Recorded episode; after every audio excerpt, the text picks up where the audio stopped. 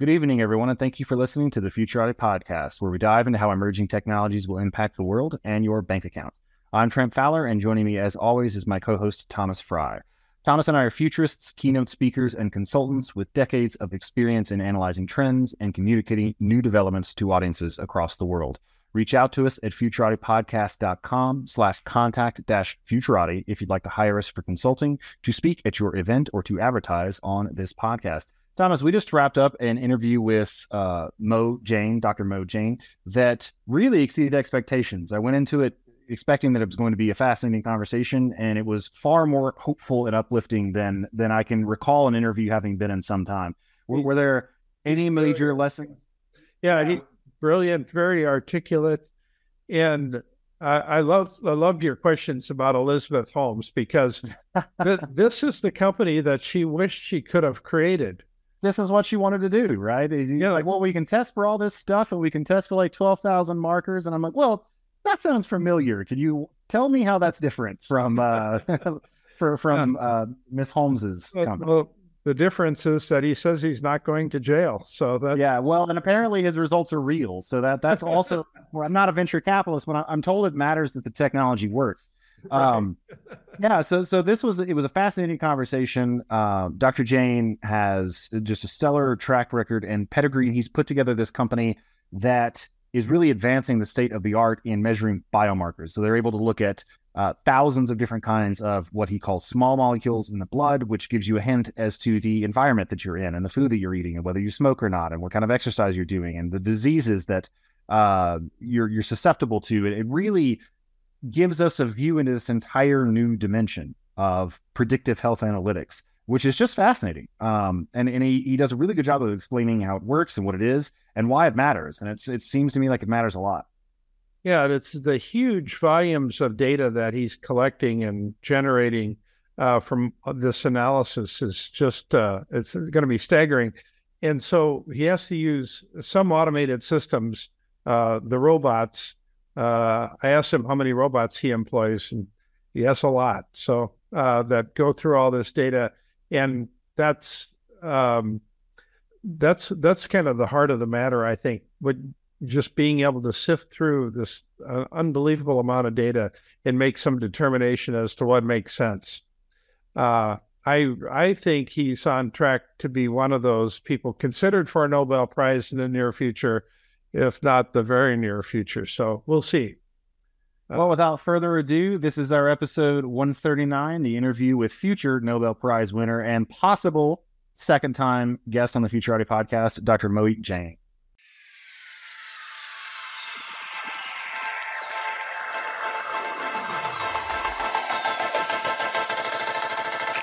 Tonight, we're joined by Dr. Mohit Jain, Dr. Jain is a physician scientist with more than 20 years of expertise in physiology, biomedicine, engineering, computational biology, and mass spectrometry based metabolomics.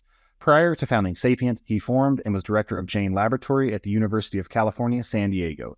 There, he led a multidisciplinary research team to develop next generation systems to probe the non genetic landscape of disease, supported by over $30 million in federal, foundation, and industry funding. Dr. Jain founded Sapient in 2021 as a spinout of Jain Laboratory to expand upon the mission of accelerating human discovery and drug development through the nexus of high throughput analytic mass spectrometry, computational biology, and population level biomarker profiling. If you enjoyed this interview, please subscribe to the podcast and share it with your friends. And don't forget to check out our website, futuratipodcast.com.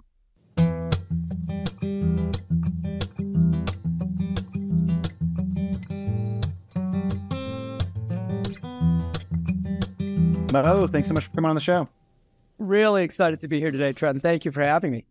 Absolutely. Let's hear a little bit about your background, your interests, and what brought you to working on the problems that you were working on today. Sure, sure. I have a somewhat convoluted and, and winding background where I'm still trying to figure out what I want to do when I grow up. So uh, I, I, started um, as an MD PhD, uh, clinically trained in adult medicine and cardiology, uh, trained through the Boston programs. My PhD work is in molecular physiology uh, post clinical training. I did my postdoctoral work at the Broad Institute at, at Harvard and MIT uh, in mass spectrometry and large data a- analytics. Subsequently, uh, became a professor uh, and, and, moved out to California for, for warmer pastures about a decade ago, where I became a professor in the University of California system.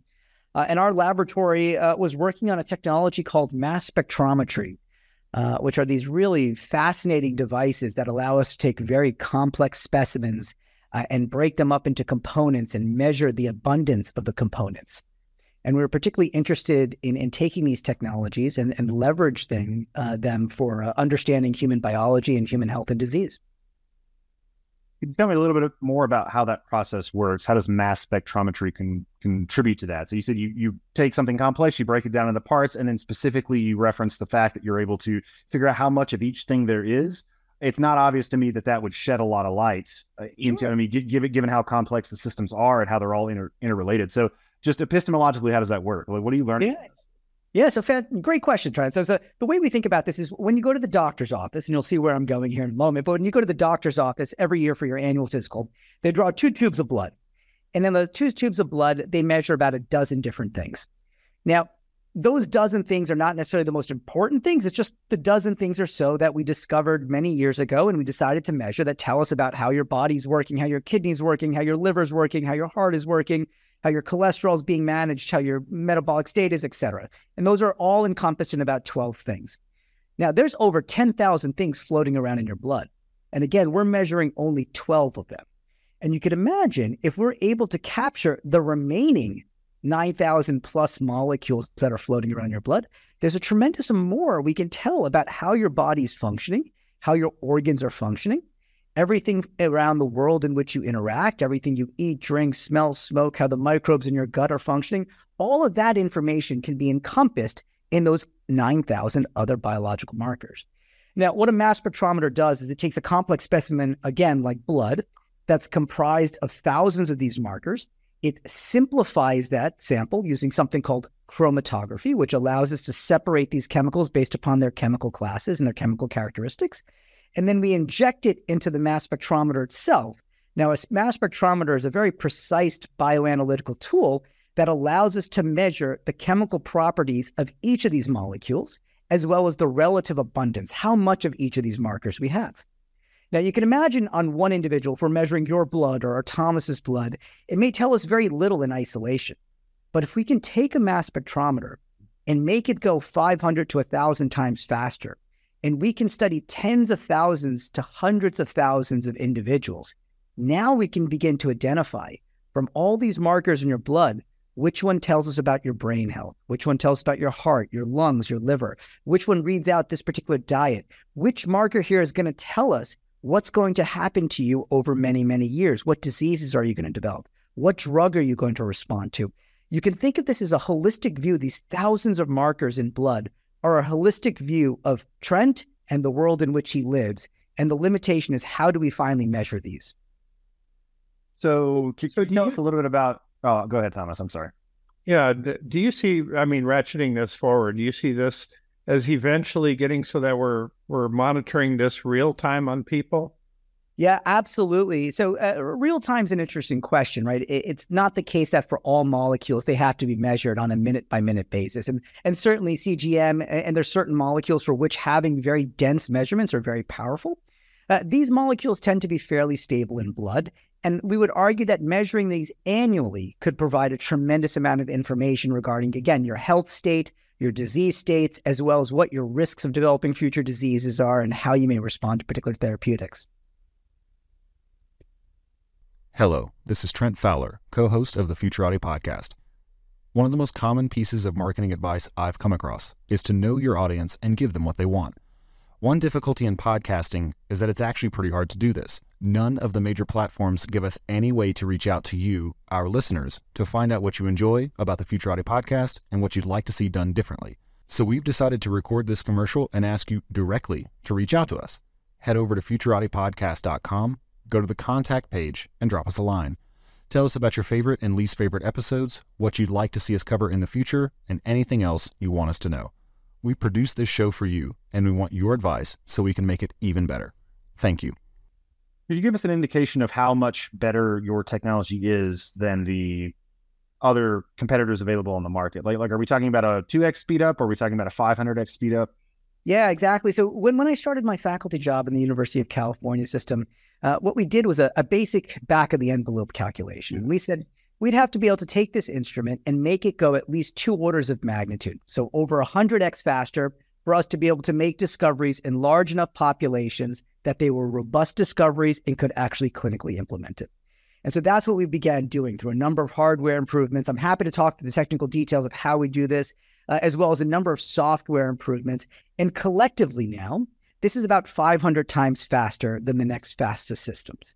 Now, what that means, Trent, is that from any biological specimen, whether it be blood, urine, tears, a tissue sample, et cetera, we can measure somewhere in the order of about 15,000 of these markers in a biological sample.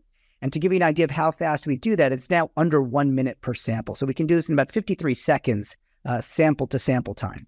Uh, and, and from that, again, we're measuring 15,000 of these markers and you can compare that to the 12 or so markers that the doctor measures every year annually at part of your physical.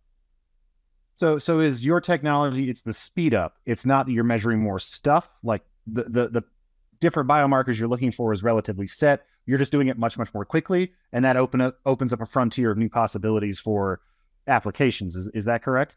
Well, it's a little bit more nuanced than that. It, it, certainly is faster, but not only is it faster, but also the number of molecules we're measuring is about 10x greater than is typically done. Uh, and we could talk about why that is. The way we do chromatographic separation allows us to capture many more molecules and measure those than would be typical. Uh, and, and, that's about again 10x better, but the, the speed is is really what allows us to enable discovery at, at very large scale. So so it's it's much better along almost every dimension. Uh, certainly, yeah. and, and, this is why now we, we can finally make some some real discoveries.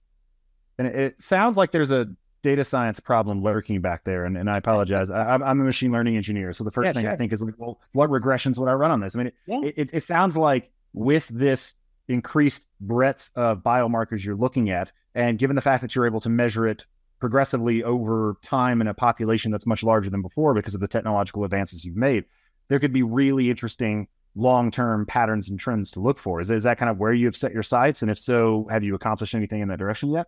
Yeah, absolutely. So, so there's two actual uh, data science or, or machine learning issues here. The, the first is a simple extraction issue. The way the mass spectrometry files work out is it spits out almost an image file that has millions of pixels on it that essentially me- uh, represents the measurements. So the first machine learning issue is how do you actually extract data at scale? So current commercial software allows you to do this on 100 files to somewhere on the order of about 1,000 files or so. Once you get above 1,000 files, uh, you can you can imagine current software is no longer capable of doing it. So the first machine learning software issue is how do we build this so we can do this 10,000 to 100,000 files at a time? That's the first. As a component of that, is how we begin to align files. In the same way we align facial recognition, you have to be able to align these very complex images. And so we can study the same molecule in one sample versus that same one out of 10,000 molecules in another sample. that's also a machine learning landmark based uh, sort of image processing issue. The second uh, uh, sort of computational uh, hurdle is exactly as you mentioned, Trent. Eh, measuring these thousands of things and thousands of people uh, now becomes a, a, real biological insight issue in which how do you look for patterns, whether they be singular molecules or patterns of many, many molecules that read out ideal health and disease states? And as you can imagine, that's a that's a complete machine learning AI based issue. So there's there's a lot of people that look from the outside into the healthcare industry. Um, they're making claims that healthcare hasn't cured anything um, in many years. Um, and so a lot of people would the first thing they would ask is well what have you cured? Yeah. And um, not understanding the the massive value that is speeding up the process would uh, would would add to the potential for doing things. Uh, how would you answer that question? Um, yeah. what have you cured and what do you hope to cure in the, in the near future Absolutely. Well, I think first of all, it's a very, very fair question, and and frankly, this is how I got into this space. As I mentioned, I was trained as a clinical cardiologist, and I loved taking care of patients. It was my true passion in life. Um, and I can tell you what made me switch was having to have a very frequent conversation with patients when they would ask, "Why did this happen to me? Why did I get this disease? And why did the person next to me not get this disease?" Uh, and and that was a really tough conversation, and especially when you're practicing in the Boston environment, you get some really smart people. And as you begin starting to explain why someone gets disease and someone does, eh, they can sense that there's huge gaps in our ability to understand disease processes. They, they smell BS a mile away, uh, and and and that's one component of it. And the second component of it is when we would administer drugs to individuals, and it's really it's shocking to me still to this day when I explain this to folks. But even for the best drugs we have out there, the most targeted chemotherapeutic agents, they only work in a fraction of people that receive the drug. It's still a coin flip at best. At best. Now, if you're talking about certain cardiovascular drugs to really prevent things like heart attacks, you're talking way, way worse than a coin flip. And and and this is really sort of startling to me. If you look on a whole population yeah. basis, you can show that the drug as a whole is beneficial if you test it in 10,000 people, but on an individual by individual basis, you still don't know when you get that drug, whether it's a cardiovascular drug, a brain drug, a lung drug, or a chemotherapeutic agent, if it's going to work in you. And that to me is just absolutely astounding. And so there's two components to this. Our ability to understand mechanisms of disease and diagnosis at an early time point is essential for curing. And then two, being able to better align a specific therapeutic with an individual is fundamental. And, and that's the basis of personalized medicine. And so uh, mm-hmm. this is not a new idea. You've heard this for, for many, many decades. Uh, the challenge has always been how do we actually go about executing on this vision? Uh, and much of the efforts over the last uh, 20 years or so has been based upon genomics. And happy to talk through genomics, my views on this, uh, what genomics has done and what it hasn't done. Uh, and I fundamentally believe these blood based biomarkers are, are, going to be the first major way in which we can advance this idea of, of diagnosing disease early and then ultimately finding the most effective therapeutic per individual, which essentially is required for curing. Now, you asked a fair question, Tom. So, what the heck have you done so far? How do we know this works at all? And I can tell you, uh, to date, we've analyzed several hundred thousand samples from around the world. A- and as we begin to look into this data across very diverse populations from around the world, there are some startling patterns that emerge. Uh, first, we know disease is not a singular event. We often think of diabetes or heart disease or Alzheimer's disease or cancer or lung disease as I received that disease today. I was diagnosed today. We know these are 10 to 20 year processes. If you look at autopsies from young individuals who've died in war, you can see the markings of heart disease at 18, 19, 20 years old. And so these are processes that start very, very early on and take quite a while before they become clinically apparent which means we should be able to diagnose these decades in advance of their clinical presentation. And when we start looking in these biological samples from around the world, particularly those in which we have decades of clinical follow up data, what we find is that there's very clear patterns among these molecules in blood that indicate who is going to develop diabetes in 10 years, who is going to develop heart disease, who is going to develop Alzheimer's disease or cancer or lung disease. These are highly robust and reproducible for individuals that live in very different places in the world. People that live in Europe versus live in rural Southern America, et cetera, et cetera, uh, independent of diet and lifestyle. So there's a tremendous amount we can learn uh, from these types of markers. We also learn quite a bit about the way in which people live. There's markers in blood that tell us what countries you live in, what your diet is, how you live your life, how much you exercise, all of those things are actually fed uh, into this information stream that comes from these markers that are floating around in your human blood. The only thing we've done is we've actually measured these for the first time in large enough people so we can actually robustly make those discoveries. Okay. Are, are, you doing are you doing that? So you said you, have done hundreds of samples now from all over the world. I mean, what are, what are, some hundreds of thousands? What's come what's come out of that? What, what, are some things you've caught that would have killed this person in their 30s or 40s? Yeah. Yeah. So Mr. Diseases that have, have come across the, the plate for you. Yeah, so there's uh, we've worked across three, four dozen different disease areas to give you an idea, Trenton. And in virtually every single disease, we can find early markers that appear again years in advance of, of actual diagnosis of disease. Uh, we can find markers that tell us what type of drug people are going to respond to. Uh, we can find markers in blood that read out particular genotypes or people that have specific genetic mutations, whether they be common genetic polymorphisms or rare genetic diseases. Again, none of this is magic. It's just a matter of we can finally measure more things in more people so we actually have power for detection. anyone who says they've got a magical device that can do something magical, you know, I feel free to call BS. There is simply nothing magical here. We're just amplifying our potential for discovery just because we can measure more things. And now, the way we operate, uh, Trent and Thomas, is um, we we eventually, and I, I skipped over this part here, but as we were developing these technologies on the academic side, a number of organizations were coming to us. Uh, big pharma companies were coming to us and saying, "Help us develop this drug, or help us understand who's going to respond to this therapy." Uh, large foundations, international foundations who do lots of clinical trials to help individuals around the world were coming to us and say, "Help us understand markers in mothers that tell us if their babies are going to be healthy." Government organizations like NIH were coming to us. And it was clear that servicing these folks from the academic side was just not feasible, particularly in a public school system like the University of California. It was just not made for these kind of very facile interactions. And so we ultimately spun out a company called Sapient that I now have the pleasure of leading today, several years ago. Uh, and, and, Sapient's mission is to democratize access to these data and these data assets, meaning these mass spectrometry systems. And so we act as a service organization now uh, for the biopharma community and, and for various uh, foundations and, and nonprofits. So as, as you look through all this data, it would it would seem like you can zero in on well this this is the disease that's maybe easiest to to remedy. Um, uh, have you have you got some low hanging fruit out there that you put um, you've kind of penciled in that this is one we're going to go after? Yeah, absolutely. There's a couple of these uh, low hanging, juicy fruits, as you can imagine, Thomas, that are just ripe for the picking. And so um, th- there's a number of these that uh, we've made some uh, fairly robust discoveries in, have been able to validate in, in, many independent data sets. And now we're actually developing the clinical assays around this. And so I have to be careful about how much I disclose simply because this is not public information and we're still a private organization.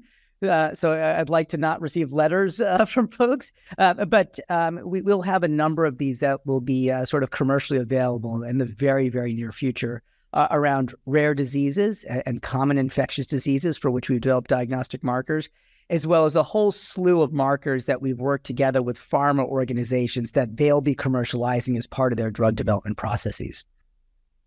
What's the commercialization look like? What, what, does it look like when you take a technology like this, especially one that's so data based, and try to take it to market? Walk us through that process. Yeah, so it's a complicated process, and there's many economic models under which you can uh, sort of uh, operate. There's there's hardware models where you sell hardwares or reagents or kits. The the way we've chosen to operate, at least at our current time Trent, is as a service organization. So typically, these biopharma organizations are coming to us with their biological samples and a key question. I need to understand who responds to my drug. I need to have an early diagnostic marker. I need to identify the next best target for liver disease or for cancer. Here are some biological samples and animal models and cellular systems, as well as from our last clinical trial. Analyze these and help us understand what's the best single marker that can identify the population we need. And so that's essentially the process we go through. We act as a, as a contract research organization where we're generating data using our mass spectrometry systems. We have a toll data analysis team that will analyze that data, as well as do mining around our database for biological validation. And then we return those findings back to the client or sponsor uh, for commercialization on their end. Are you enjoying this episode of the Futurati podcast?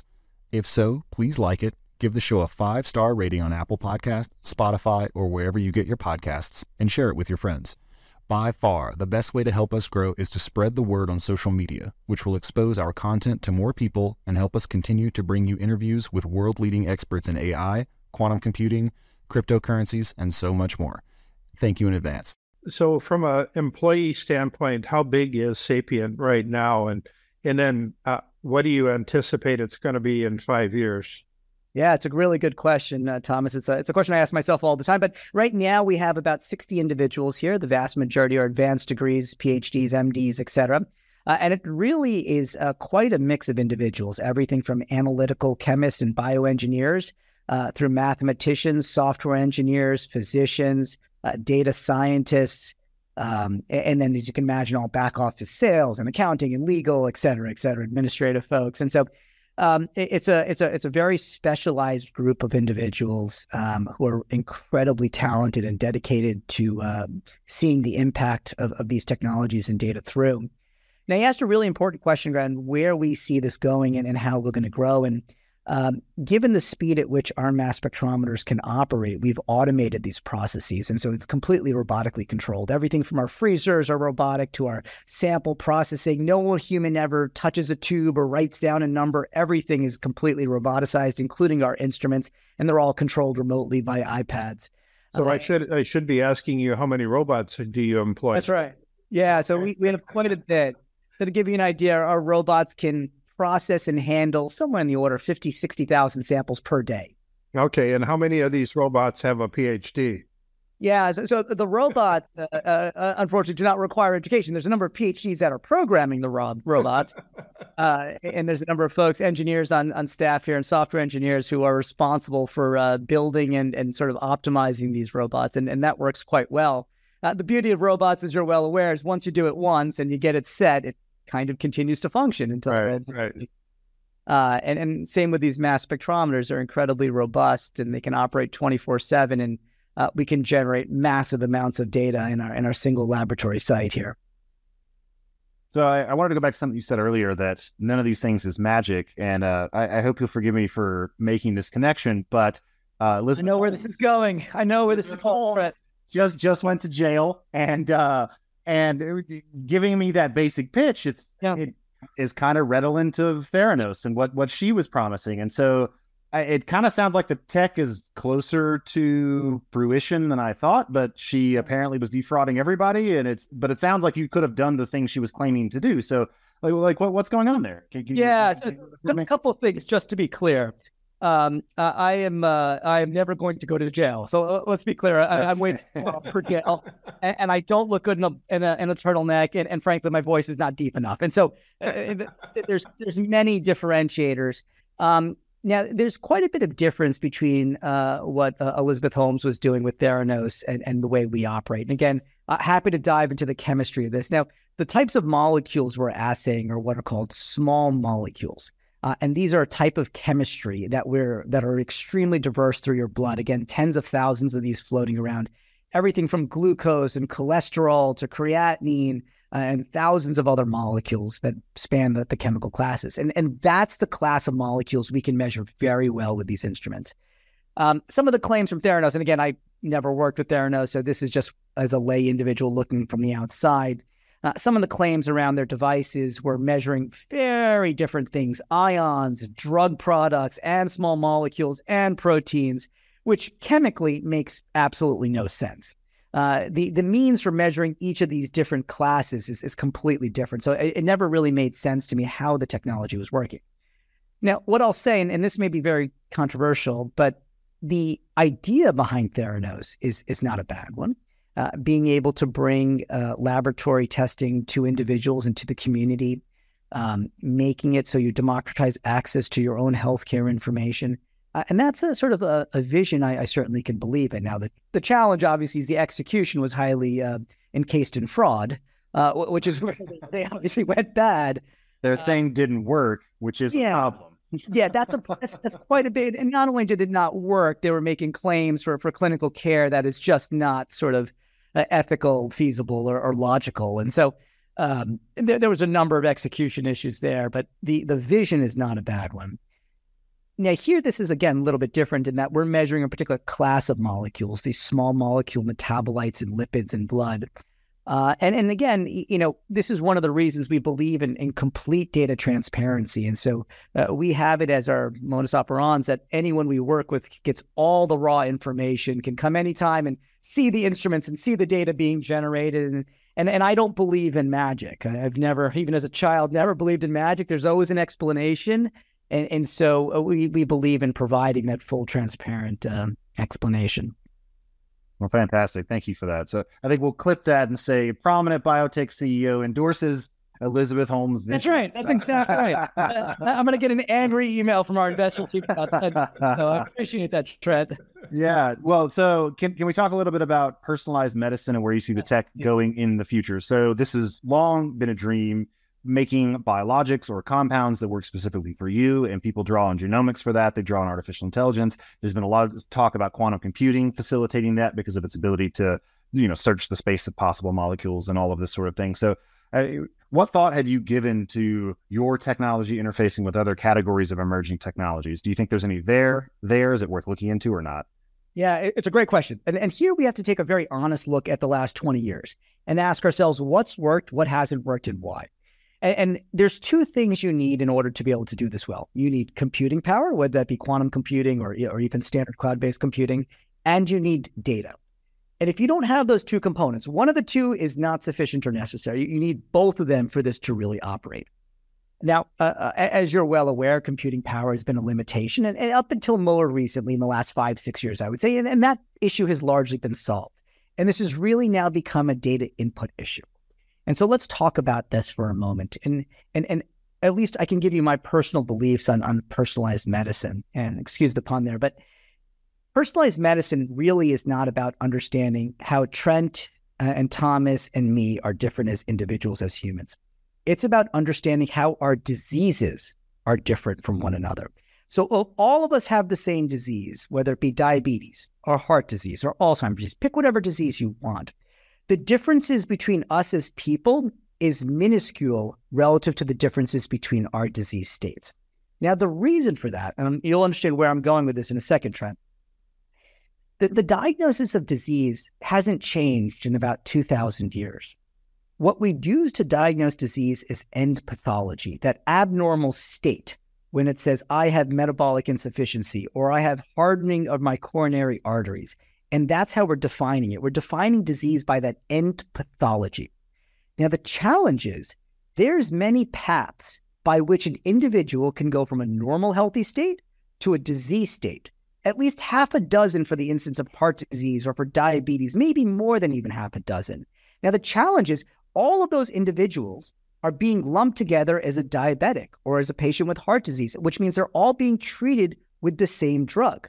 Now, a drug doesn't typically treat the end pathology but by a mechanism by which someone goes from a normal to an abnormal state. So if there's six or seven paths that allow us to go from an ab, from a normal state to an abnormal state, a drug targets one of those paths. Each of us have different paths, Understanding how you and I are different has very little bearing, but rather understanding how our disease states are different is absolutely critical. Does that make sense?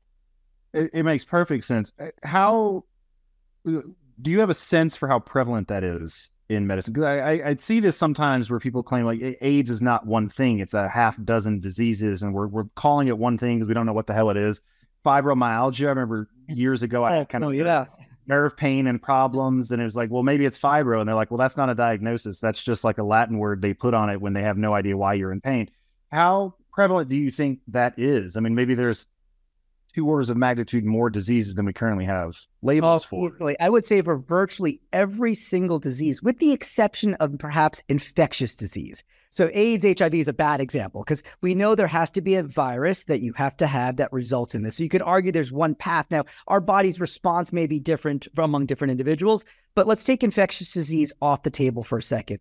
For every other common disease, I would argue that there's multiple forms of the disease that have been amalgamated into one definition that all result in the same end pathology, whether that end pathology is heart disease, Alzheimer's disease, liver disease, lung disease, GI illness, renal disease, et cetera, whatever the case may be. Now, we know this to be the case clinically.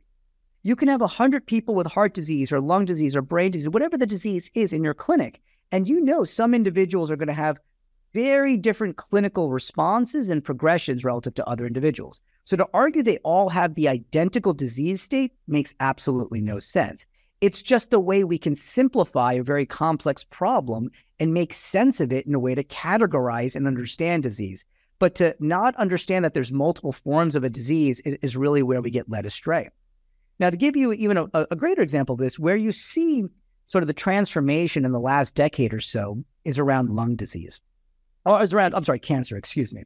Uh, and I can give you a really clear example of this uh, for, for lung cancer in particular. So when I was in medical school, we learned that there's three forms of lung cancer. There, there's small cell lung cancer, there's squamous cell cancer, et cetera. There, there's three of these. And that diagnosis of lung cancer is based again upon the pathology. What ha- and this was, you know, several decades ago now. Now, as the time has advanced, as our ability to use sequencing, so genomic sequencing to understand the tumor, it now no longer is whether or not you've got non small cell or large cell or, or, squamous cell carcinoma of the lung.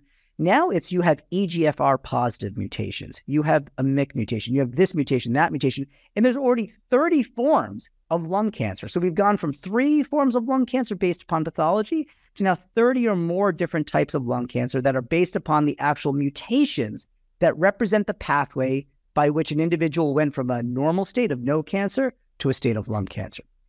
Now, the reason genomics has been able to do this specifically in the cancer world is because genomics represents the actual pathway by which an individual develops these mutations. You can read that out in genetic sequencing. The challenge is for every disease outside of cancer, this is not in fact the case. So, genomic mutations are not present in the same way in heart disease or in brain disease or in liver disease for the most part. And, and because of that, sequencing has had very little impact in understanding those disease processes and allowing us to subset individuals. And it's in for those diseases where I suspect these small molecules are going to have profound influence in being able to substratify people, understand those paths between normal and the abnormal state, and again, using this information now to identify who responds to a drug versus not that's that's tremendously exciting. It, it, would be hard to overstate the potential of that at, at the limit. It would be as if you you go from, you know, I have leg pain to being able to diagnose fractures and growths and delayed onset muscle soreness and understanding the etiology of all those conditions and the different patterns of manifestation that they can have. It, it would be a huge deal. Uh, earlier, you said that your commercialization model was largely around data consulting. At least that's the, the tag I put on it in my head as you were describing it what work is being done to actually build personalized medications for these things? Because that's the whole other chasm that you have to cross. Like a- after you've you, have understood the different avatars these de- diseases can have the different ways they can show up how, how that changes from person to person you still have to actually design the the drugs that treat them in a unique way and that's an entirely different problem. So what thinking are you doing in that direction? Yeah yeah to, to, to tie into that question um, the pharmaceutical industry has got us thinking in terms of we have to cure everything with a pill. If we don't have a pill for it, we can't possibly cure that. And um, and so when it comes to personalized medicine, the idea of using 3D printers to print these pills that have so much of this ingredient, so much of that ingredient, and then being able to get to the real complicated um, uh, solutions that we're going to need in the future it's it starts to make sense, but then I don't know. It never made sense to me how the pharmaceutical companies learn how to play play well together. Uh, wow. So, so series of really important questions. So I'll take these one by one. Um, so I, I, don't think it needs to be as complicated as a 3D printed pill that has so much of drug A, so much of drug B, so much of drug C. We may get to that point, but that's not the immediate future. That's not the next five or 10 years in, in 20 to 30 years from now, I'm not bright enough to sort of predict what the world will look like then. But let's even take it from a simpler point. Pharma is really good at making drugs, and these are really specific drugs that can target a particular gene or a protein, and they do this really, really, really well. The challenge again is figuring out who actually to give that singular drug to. And so I don't think it needs to be so complicated as saying that we need to come up with these very complex poly pills that have multiple drugs in it. But rather, if I have a drug that I know works, but I know it only works in 20 or 30 or 40% of individuals, let me just identify those 30 or 40 or 50% of individuals in which it works and give the drug specifically to those individuals. And the fraction of individuals in which drug A doesn't work, maybe there's a drug B or a drug C that does work in those individuals. Mm-hmm. And being able to identify those folks very early on is really critical. This is something pharma is very much dedicated towards. We know drugs are getting more and more expensive. Uh, and, and no matter who you speak to, I think everyone universally agrees that the system has to get better. Otherwise, it's going to fall upon itself. It's just getting too expensive and too complicated, and it, it just it's not going to support itself over overall. And so, pharma, you can imagine, is really interested in getting better at identifying who's going to actually respond to their drug. If if they can understand that, clinical trials get faster, they get smaller, they get much much cheaper the effect sizes, the benefits are far greater. You can imagine in a clinical trial, if only half the people are responding to a particular therapeutic, you're diluting out your effects by an by two. If I only was able to isolate out the people who benefit, now my effects are far, far greater. People are willing to pay for that drug if the effect sizes are that much greater. So this is an idea that I think everyone from the provider, meaning the physician, to the payer system, meaning the insurance company, the patient, as well as the pharma company, all have mutual incentive to solve this underlying problem. If we don't solve it, medicine inevitably is going to fall upon itself. Do you need a dynamic and knowledgeable speaker for an event? Thomas Frey and me, Trent Fowler, are both seasoned keynote speakers, able to converse on a wide array of topics to audiences of all sizes and skill levels. Go to the contact page at futuratipodcast.com to book Thomas or myself today and let us apply our years of experience in public speaking to make your event a smashing success. Yeah, could, not agree more. It's I've heard the U.S. healthcare system described as the worst it could possibly be and still function. Uh, like like if you read about it in a in a horror book, you you would you would think that was overdone or overwrought. So, and then there's no way it could have worked itself into that state and and still not have collapsed everywhere. Uh, I, I think uh, to close up here, if a person wanted to send you a sample, yeah, what's that, what, what's that look like? What's the cost on it? I mean, are you even accepting this sort of thing? Like how how does this part work? Yeah, so right now, um, and and we're still relatively young in our evolution Trent to it. We we've been around here for just several years, and so the way we operate is as a service organization, not only a data organization, but a service organization, a full end to end solution for the biopharma industry and and foundations that want to do discovery work. Uh, I, am hoping in in the near future, and and uh, it's hard to say exactly when that will be. We'll be able to do exactly what you said, whereby well, have uh, sort of service offerings uh, directly for consumers, whereby we can take biological samples from them, blood or urine, and be able to tell them how they can best optimize their life. Now, this gets a little bit complicated when you're talking about drug implementation. Uh, and there's obviously um, a, number of uh, sort of considerations when you're making claims around what may be the best drug and how you do that, legal claims from the FDA that are correct. And, and we should have a very high standard. But let's even take it back one uh, sort of level. Even understanding lifestyle is absolutely critical. And, and we went through this when my wife was pregnant with twins, and we asked our OB-GYN, who was really quite good, who was this famous, you know, Harvard trained OB-GYN, said, Hey, what's the best diet for my wife? What should she be eating? And and it's one of those things when you start pushing them as to like, wait, how, how'd you come up with that? We can oftentimes tell you what's not healthy. Eating, uh, you know, a load of lard or, you know, a pound and a half of french fries every day, I can tell you is unhealthy. But the opposite side of the coin as to what's healthy and how that's unique for me versus you, Trent, versus you, Thomas, we probably have very different diets that would be optimized for each of who we are. Uh, and, and there's virtually no information out there as to what constitutes an, an optimal diet for anyone, what constitutes an optimal lifestyle. How do I optimize for muscle growth versus long, li- long, living as long as I possibly could versus prevention of diseases? And, and so, even simple lifestyle modification is an area where we can have tremendous impact uh, let alone understanding uh, personalized therapies with therapeutics on an individual by individual basis. Well, that, that is fantastic. I, I wish you the best of luck because I think that if you guys are successful, it will be a step change in in the way medicine functions. And as I said earlier, to quote myself from earlier, it would be hard to overstate the potential uh, this technology if it, if it works out correctly. So, where, where should we send people? How, how do we uh, turn them on to this? Where should we send our samples? That's right. right. Uh, mailing my blood. Believe me, I'm, I'm itching to test my own blood. I'm not. This is just a blood-soaked envelope. That's right. That's right. we're, we're, close. We're close. We need a little bit of time here. So um, we're located at www.sapient, S-A-P-I-E-N-T, dot bio, B-I-O, and sapient, as you know, means to know. Uh, and, and the whole idea is by making these measurements, we can know more about who you are, your health, uh, what your risk of disease over time is. And uh, we'll have to do this again, perhaps next year. And uh, I, am hoping we can have uh, some more information for you about how we may have uh, direct to consumer testing at that time. And yeah. Yeah, oh, fantastic. Yeah, thanks so much for coming on the show. Thanks for the information. Yeah, my pleasure. To- have a great day. Yeah, I'd love to hear more progress. That'd be great. Fantastic. Well, I'm, I'm really looking forward to giving it to you, Thomas. Uh, yeah, give me a year, and then we'll uh, we'll have this conversation again. And uh, yeah, okay. We look forward to it. I'll take you up on that.